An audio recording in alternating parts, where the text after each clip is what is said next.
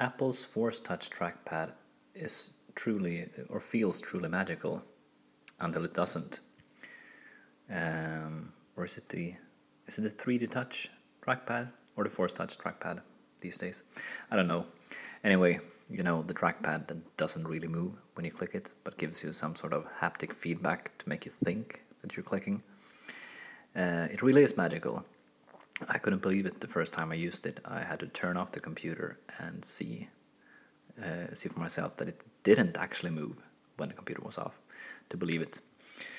Anyway, the magic totally fails when the haptic feedback fails, as it is currently doing on my computer and has done once or twice before. It's not often, but it drives me bonkers when it happens because suddenly my trackpad feels broken.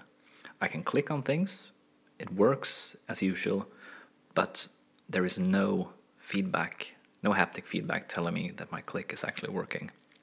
So now I will try to reboot my computer and hope that it solves the problem.